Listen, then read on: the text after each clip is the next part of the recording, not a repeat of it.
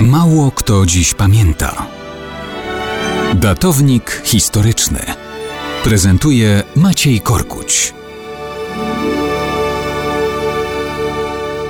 Mało kto dziś pamięta, że 14 grudnia 1806 roku prezesem Rady Stanu i Rady Ministrów Księstwa Warszawskiego został Ludwik Szymon Gutakowski. Człowiek, który przeżył rozbiory, doczekał wyzwolenia Warszawy przez Francuzów i spokojnie mógł czekać na rychłą odbudowę całej Rzeczypospolitej. Urodził się w czasach saskich w 1738 roku w województwie trockim na Litwie. Wykształcony przez pijarów, był szambelanem Augusta III.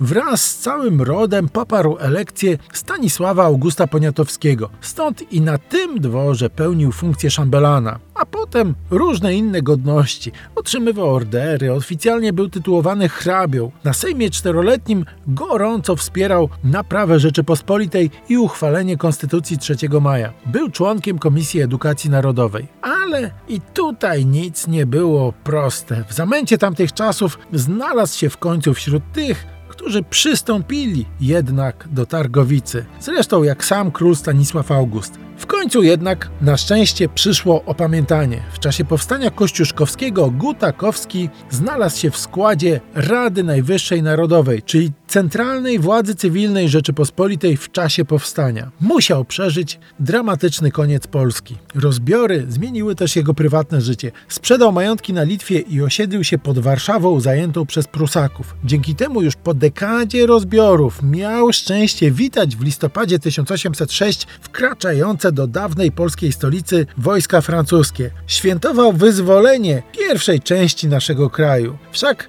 karłowate księstwo warszawskie miało być tylko wstępem do odbudowy przez Napoleona całej Rzeczypospolitej wydartej z łap rosyjskich. Z zadowoleniem więc stanął na czele władz cywilnych księstwa. Kiedy umierał w grudniu 1811 roku jako prezes Senatu, mógł śmiało patrzeć w przyszłość, licząc na rychłe zwycięstwa Napoleona nad carskim despotyzmem. Roku 1812 jednak nie dożył. Hm, może to i dla niego lepiej.